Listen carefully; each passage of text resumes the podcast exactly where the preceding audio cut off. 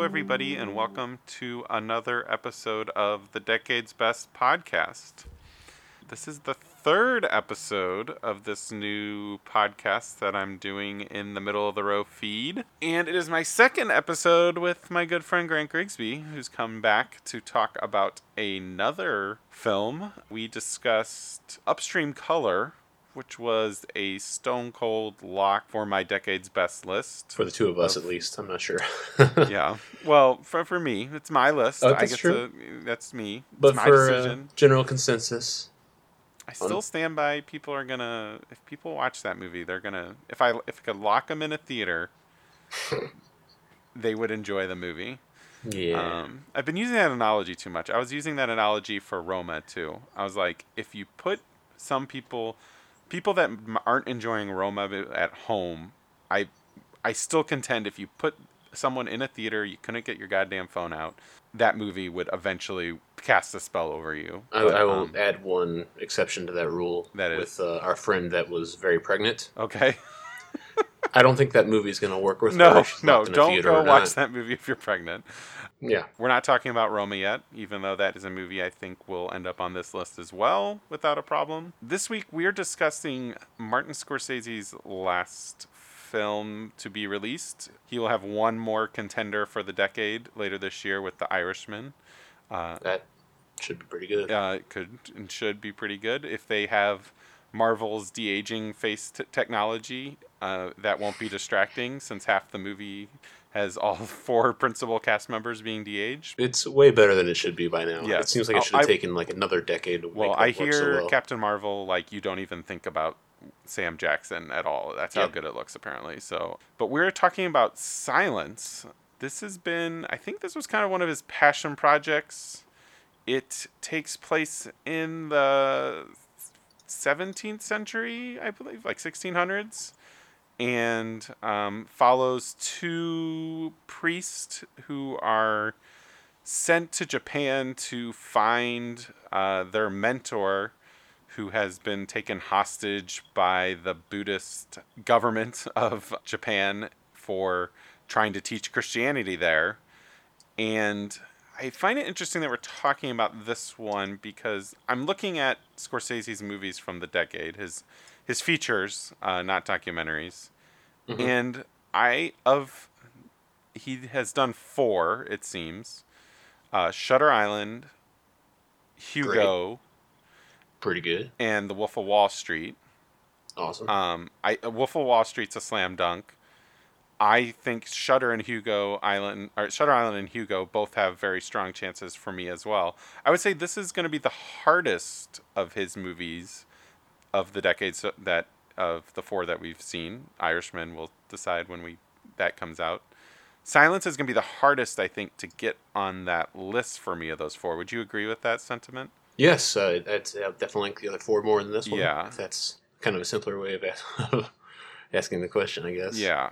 But where are you on this one? Because I, I think when I originally saw it, I really appreciated just the conversation around the film and not like the general conversation, like the conversation the film's having with religion and its purpose and the people's desire to Mhm. carry it out. And I don't know, you've just seen this the one time just recently, correct? Right. I, I did not see it when it was, Okay, you know, released. for all the Okay. Oscar buzz and all that. Yeah. Uh, back in 2016, but but it, it feels like a small, very small for a Scorsese movie, even if, if it is kind of sprawling in Japan. It is a lot of people talking in small rooms kind of film, absolutely. but I I really am still taken by it. I think it's I, again the conversation more than the filmmaking is what really sticks out.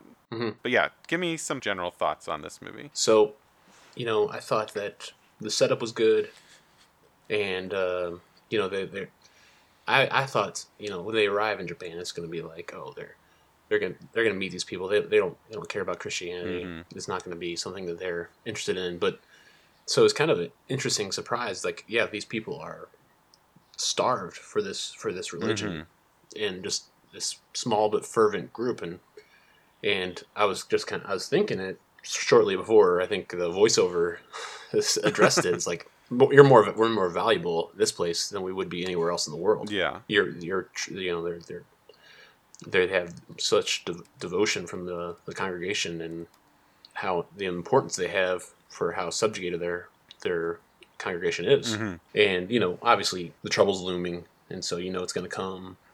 And I thought that it was interesting the difficult questions that they had. You know, do we tell them to denounce so that we can better serve God? You know, why would we want to have the faithful, you know, be sacrificed when it's there's no reason behind it? Mm-hmm. And you know, the water torture was moving and brutal. Mhm. So I'm I'm I'm in. You know, but then it just starts this cycle of torture, questions about glory seeking, the more torture, the more questions about pride, and then it goes over and over and over again. I feel like it doesn't doesn't make any profound points. I feel like it doesn't really get anywhere. It just you, I- you kind of know what's going to happen at the beginning, and, it, and then it eventually happens. Mm-hmm. And I didn't feel like I was enriched by the conversation that just kept happening over and over again.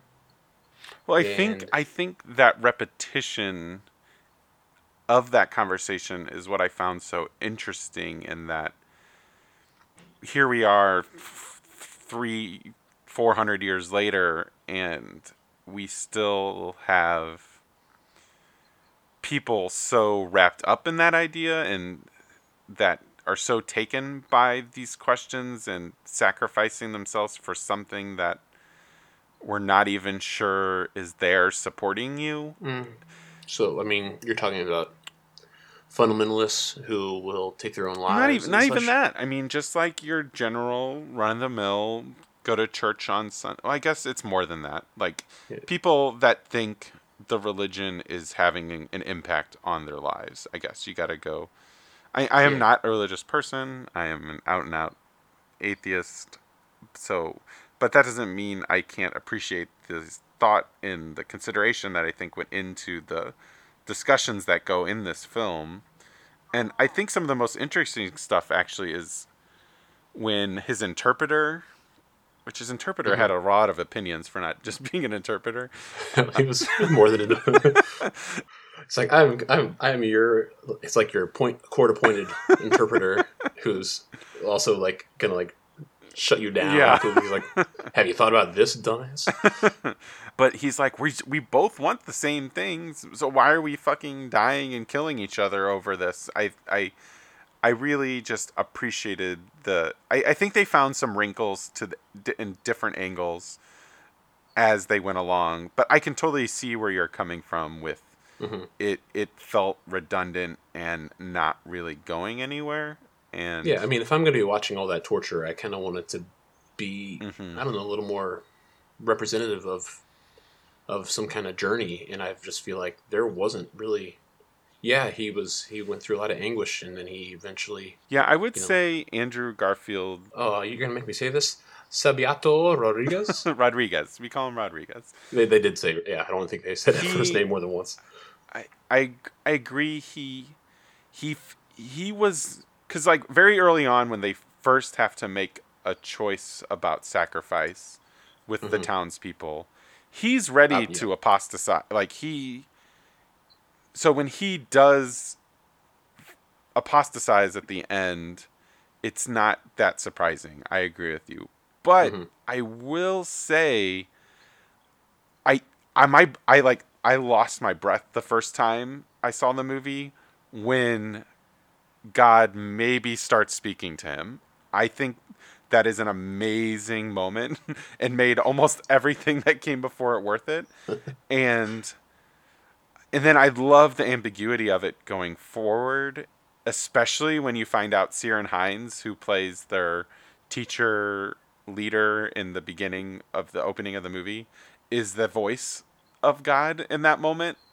Um, just Ugh. so many interesting questions to going on there. Like, is he just telling him he he he is, does he just not want to be go through this pain and torture? Does he really just want to say? I don't know. I it really helped fuel that conversation and had my mind reeling for some funny, after seeing the movie. The voice of God, I thought was really corny.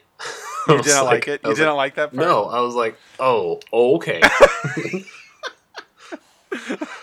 because I, I thought it was gonna. I thought maybe like maybe it's gonna make an interesting point, like that maybe God's silence in the face of this horror hmm is worthy justification for losing faith. Yeah. But no, no, no. It's like no, you were right, and I was with you all along. Yeah. it's like what? But was he though? Was he? That's where they think it's interesting. I don't know. Like, is it really the voice of God, or is that guy just telling himself that because he doesn't he doesn't want to have to go through with this anymore? He he just validated it. Yeah. I don't know. Yeah, I mean that's the thing that sticks out in this movie the most from watching it the first. And I, it's hilarious that it had the complete opposite effect on you. I know, But, I did not. um, I was not expecting you to say that. No, I fucking love that part of the movie. what do you think about the Dutch trader thing? The like just the whole the whole coda The- where they the switch ending. narrators and stuff. Yeah, I, I like that. I think it's an interesting, especially since I think it's actually pretty bound in history hmm that that's this is something that Rodriguez did and happened to him. Um, I enjoyed it that coda as a history lesson and a history buff. I uh, I think that's actually one of the reasons this movie works so well on me as well, though, is because it, it is a part of history that I really had no no experience with, and I I was really captivated by the way Scorsese presented that and made it feel very authentic along the way. Yeah. I just it felt awkward to me. Yeah. I, I guess you know I don't usually mind voiceover, but I just feel like Yeah, it, I think that's something we're talking about for sure. There is a lot of it in this movie. we did not need that much. Yeah. you know? Especially at the end. Just show us. Don't tell us. Show us. Yeah, I agree. They they they definitely could have got a. I mean, the the big reveals of that final the final the epilogue of the movie Mhm. is just that Liam Neeson Yeah. maybe didn't give up on Christianity, and I think Scorsese does a great job of showing Rodriguez's faith staying strong with the final shot of the movie. Um, That brings it all the way back to the very beginning with his connection to I'm not even going to try to find the name off the top of my head, but uh, one of the the guy who survives the longest of the torture the beach torture scene, which is when I say the filmmaking side of things is the weaker it, or it's one of his weaker filmmaking mu- flexing movies of the decade. That sequence is fucking phenomenal still. Yeah, Um, absolutely. That's what I was saying. I, I was in on that that part. Yeah. up to that point. But I agree. The movie does take a turn, and once they um, split up and he gets captured, um, it, it it it has a different vibe, and I totally can see where you're coming from, where it started losing you there.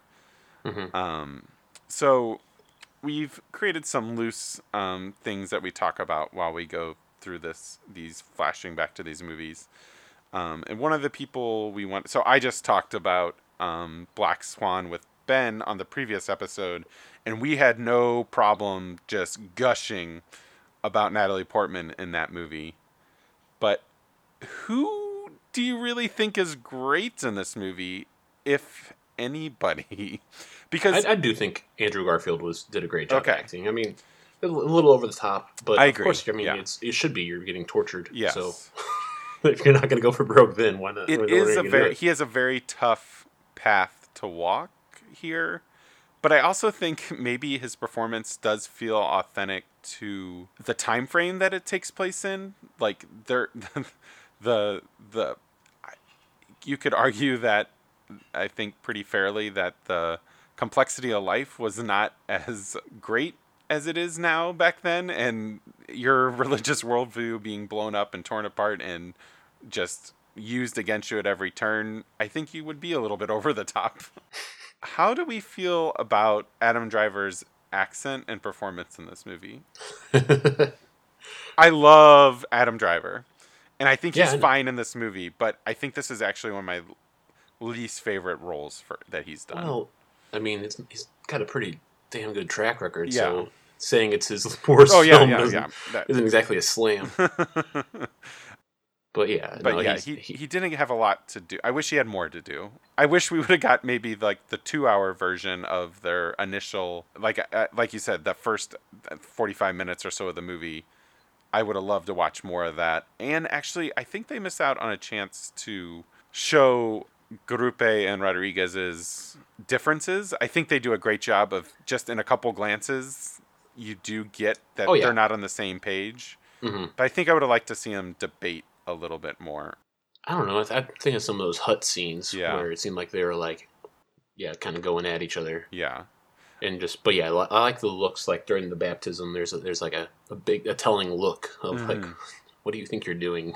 You know. Yeah, there's that great shot right before they send off, um, where it's like uh, Garfield and uh, one of the I think it's Mo- Mokichi is the guy who made the little Mhm. um, Jesus that he holds on till to the end. Oh, oh yeah, he did make that. Yeah. Yeah, he. You're talking about the guy who who loves to to uh, loves to uh, abscond, right? No, no, no, no, no. This is Mokichi's the guy who uh, was on the cross. He made the Okay. he made the Jesus that he held on to.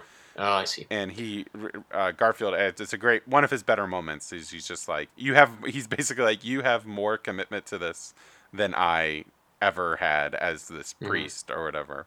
Is that real? I mean, did, did what were real communities like that? I mean, What do you mean? it it seems a little like that they would find this community and that it would be This fervent? that devout that they're Yeah. they're just all all willing to die practically. Yeah, I don't but I mean, I like I said, I there is there there this is based around some Sure. some real And- tales and diaries and stories. So and then they can twist things Sure. to, to how they they want it. And part of what makes me a little bit like uh, stand backish from the film is just it seems like you know some people just kind of have like an obsession with times and places in history where Christ- Christianity was persecuted, and they Mhm. just like love to like live in those those periods, and it's it's I don't know, it doesn't seem healthy. yeah, I think actually the the the the, the postscript on the movie actually gave me the most pause with the movie because it kind of takes a side with, on Christianity. I think Mhm. I don't think the movie does really take a side, even though it's I thought the voiceover did. yeah, but the voiceover is just also Rodriguez dealing with. I guess I, I should have Yeah. said the, the the voice of God. Oh, okay. Sorry. Um, but um, yeah, I felt like Scorsese did a great job of just presenting the what happened and letting you make your own assumptions, and then the movie's dedicated to all the lost Christians. Which, sure, yeah, that's sad that all these people died for this, but I, I by not like, I, I don't know. I, I just kind of that was the one thing I was like I wish that wasn't there. I I like Mm. the the ambiguity of just being a history lesson and not a story like you said of let's wallow in the Christian um, uh, pain and suffering. Let's make you feel bad for not having good enough faith. Yeah. Before we move on from the cast, I do think the Japanese cast actually is pretty great. The I, the guy who played Mokichi, I thought was very good. Yeah, he was good. I think Kichijiro is one of the best parts of the movie, and it, it was a it was a role that could it could have gotten I it could have gotten really silly, but the guy uh, Yosuke Kubozuka he plays it so he walks a fine line for me at least that worked on every time he comes back you're just like oh my god this guy again what did you think of Kichijiro and his art he was over the top. it's I too was- much for you. Yeah, it was just. Yeah, It's I, I don't know. Like I, there was something about him being like the shabby like, rascal that I, I could kind of roll with. I, I liked. I was like, okay, good. They're gonna show us that not every single person in this community is super devout, hmm and then they just like, okay, this one person that's not super devout, he's just crazy. And we also mentioned the interpreter. I think he did a He great job as well. Mhm. Um, I'm trying to find where he's not listed in this, but the guy who plays the Grand Inquisitor, I Mhm. think did a great job. Which I think his background too is he was like, I think he's like a famous comedian in Japan, and yeah, I he think had he, a little bit of. but I think he taps into that like quirky side just he looks enough. kind of familiar. Yeah. I mean, Yeah, he might have been in something. I can't find him on IMDb though. So apologies to him for not having his name at. he's gonna be so mad when he listens to this, and he's, not. gonna be like, he's gonna disavow our podcast. But yes, I think the Japanese cast is great, and I do think Garfield and Driver and Neeson are all good, but it, it, it I the acting is not the standout for this movie. Like I said, the standout for me was that conversation and thought provoking stuff that we got throughout the film. I was kind of I was kind of hoping for a little more from from Neeson. Yeah, I he thought- does. I thought when he came, like I, you kept, you knew he was going to come into it, yes. and that was just kind of like this this thing you got waiting for you in the latter half of the movie, Mhm. and then it comes, and it's just underwhelming. Yeah, I mean he's supposed to be kind of Zen Buddhist though, so I don't know. Maybe Yeah, no Qui Gon. he's just too he's too blissed out. What? It, it- doesn't. You're not as high on this movie as I am, but is there anything that's gonna stick with you? I mean, it's probably gonna come from that first hour. What what stuck out the most for you? That is like something water torture. water torture or the water crucifixion. Yeah, that is. Mhm. Uh, whoever came up with that is a sick son of a bitch. That's for Yeah. sure. I mean, crucifixion is one thing, and it's like, how about a rising tide over four days? That's really gonna, yeah. That And now we're using it to power our houses.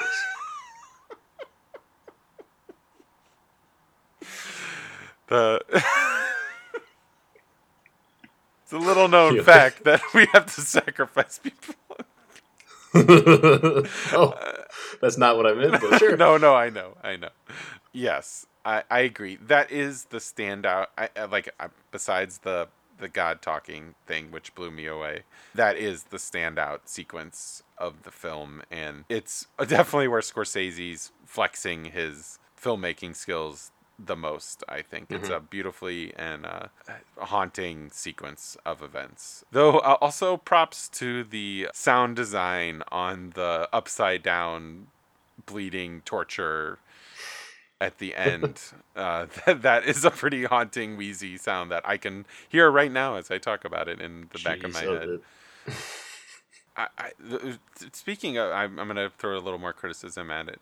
I think the filmmaking of Garupe's last scene is oddly off because we're like watching it from afar, and then all of a sudden, like we're in the boat as he dies, and It was a little like It was very jarring, So yeah. what was happening? Also, Yeah. I don't know. Like I was like, so he just died of exhaustion because they poked him. yeah, he dies pretty quick. Yeah, why didn't he just let go of the? I guess what? Yeah, Because telling me no, no instinct's gonna kick in to like grab at the boat, or at least pull somebody overboard with an oar. I don't know. uh, yeah, was, it was a bit.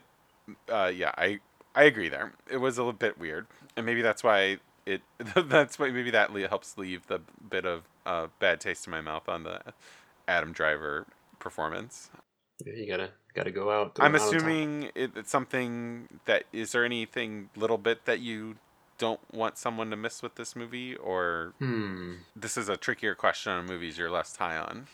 Yeah, exactly. I, I thought some of the uh, scenes where they're coming in on the, the villages and the small boats. I thought that was be- they're yeah, beautifully very shot. haunting too. Like they were. Yeah. Uh, yeah, those were effectively creepy. you d- you have just like no idea what they're gonna find when they get to shore. yeah, I think they did a great job of putting you in the mindset of Rodriguez and just like I, I hope they're taking me to the right place and not throwing me to the wolves here. Yep. Yeah, I think I again the I'm I'm really taken by the conversation here and I know that's the whole movie, but at the same time I really think the the script has a lot of interesting things to say and discuss and while the the delivery method might not be as palatable as the beginning of the movie. I don't think it ever really stops coming up with good ideas to think about, and I can appreciate your disagreement on that front. But Yeah, I was gonna say. Yeah. Uh, gonna gonna go ahead and diverge from your opinion there. Hard pass. uh, do you have a crazy theory for this movie? Ah, shoot! I should have come up with one. I was just, I was like, oh. I was gonna ask me. Uh, Oh, okay, it's okay if you don't. all right. Oh yeah. Here's here's my crazy theory. Okay. Okay. So this is actually on brand for my for my first one also. So Liam Neeson, you know, he was previously in a uh, movie called Batman Begins. hmm This this And, part uh, this role definitely feels like he tapped into Ra's al Ghul to, Yes. for this performance wise. Because you think he just kind of became? You know, what's the, what's the backstory on Ra's al Ghul? I mean, because I think he was actually supposed to be Japanese initially, right? I don't know. Yeah, I don't Was know he the whitewashed? origins of it. Uh, probably, possibly, maybe. So I'm thinking, yeah, this is this was pre Ra's, obviously. I mean, a couple centuries before. Mhm. See, probably some kind of time travel. then he decides to open up the League of Shadows. Uh-huh. I think it, I think it fits. Okay. Yeah, they they could definitely be the same guy. How else would we get a European in Japan trained in the fine arts like that? It's it's gotta be. He was he was obviously a, a Catholic priest that uh, stumbled on time travel after converting to uh, the Japanese culture. That's the only thing that makes sense. Okay. Okay, I, I could roll with that. I think we have exhausted silence. I I'm I don't I'm not I'm still very very on the fence. I don't know if the after the rewatch the the movie didn't I I don't think my it did not have diminishing returns, but it did, also didn't jump a level for me. That voice of God didn't work as well, did It it? didn't. It's, it, well, it, it's never gonna work as good after. I guess actually, if it was, it could and should work as be as effective as the first time, even if it was such a shock and surprise to me uh, watching it the first time. But also think this is a this is definitely a theater movie as well. Like, This is a yeah. tough movie to try to watch at home or watch late at night. Yeah, I haven't I haven't done a revisit on like uh, Twelve Years a Slave Mhm. since the theater. That'd Twelve Years a interesting to see Slave still works at home. That's I a, that is so. a such a visceral movie. I I know. I think you. I don't know if you compared it offline or on the podcast. You actually kind of compared these movies in that they're kind of grueling in their. You they're kind of you have to drive through a grueling set of Mm-hmm. sequences, and I, I I definitely don't think this is on par with that No, film at no, all. I think Um, Twelve Years a Slave is fantastic. Yes. Yeah. So um, that's gonna do it for this Scorsese movie, and he will be popping on the decade's best list. But I wouldn't be shocked if this one doesn't make the cut for me. Uh, Thanks for listening. Um, you can find Grant online at what Five dollar wrench. five dollar wrench, and I'm at Zach Oldenburg. Thanks, guys.